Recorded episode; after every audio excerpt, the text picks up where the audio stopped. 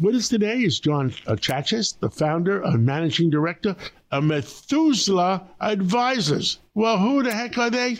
Well, he is a media professional, knowing what the heck is going on in the media. And you ran for Senate in Nevada. Long time ago. That's right. I did. I, I was a I was a primary candidate for a Senate seat. I'm just a businessman like you. I own businesses. Now, John, uh, you are concerned. We had a uh, we, we we caught each other in the elevator the other day, and and you told me about your concern about what's going on in America's cities. And I said, "Come on, the radio, because." Your concerns are my concerns and, and America's concerns. Uh, g- give us a, a. I'll give you the simple one. Simple one. One of one of the businesses that my family owns is in San Francisco. It's been there 165 years. It's called Gumps. It's a very well-known retail name, and we have. A, I love their chocolate. Yeah, well, we have we have a lot of beautiful things, and the city of San Francisco today is a disaster, which everybody knows. We don't need to spend a lot of time talking about it. I live half the time in New York City, where I have a different business. Everybody who stopped going to work has torn the fabric of the way these cities function, and until that's fixed, we've got big problems. Big, big problems.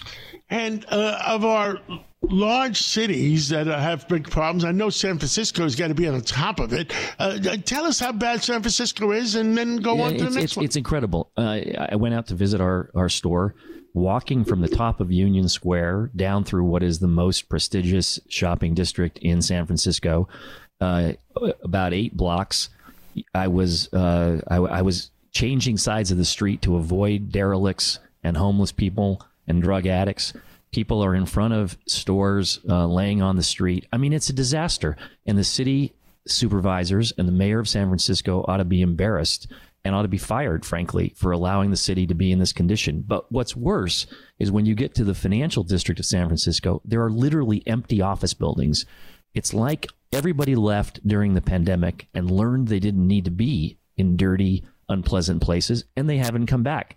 And until that fact is fixed, until businesses somehow induce their employees to come back to their offices, we've got real problems. Here in New York, in the building where you and I are, on Monday and Friday, you might have 100 people that swipe their card out of 2,700 people in this building.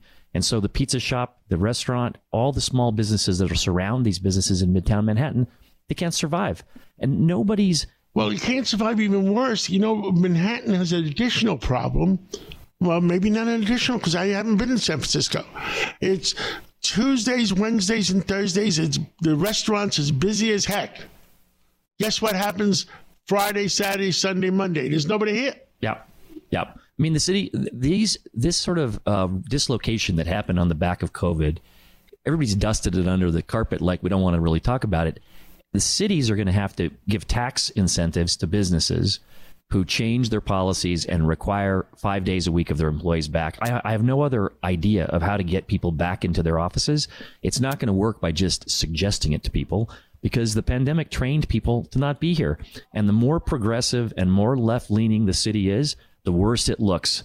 The media doesn't want to talk about it that way, but if you go to Dallas or Salt Lake City or Nashville or cities in Florida that open back up, sure, they have some problems. They have uh, homeless challenges and, and lots of uh, immigration challenges and other urban problems, but it's nothing compared to New York and Seattle and Portland and San Francisco, these cities that were off the end in terms of their political uh, thinking. Uh, are very in, in very deep trouble. We'll probably end up at the end of this year moving our business in San Francisco t- to Palo Alto or some other suburban community. It will have left San Francisco after 165 years. I find that atrocious. Is it dangerous for uh, your employees?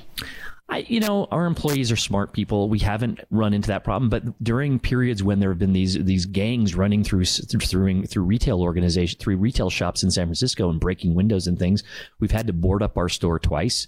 We have um, we have a guard that's on the inside of our store now, but it's the it's the sadness of calling our customers who have come into Gumps for literally a century and a half, and we say to a, a lady in Marin or in a suburb, you know, we haven't seen you in a year and a half, and her answer is, I don't come to San Francisco anymore.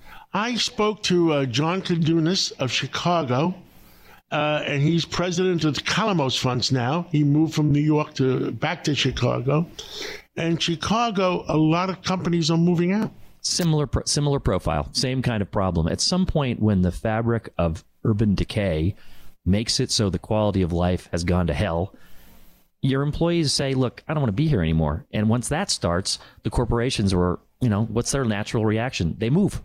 Tom DiNapoli was on my show last Sunday.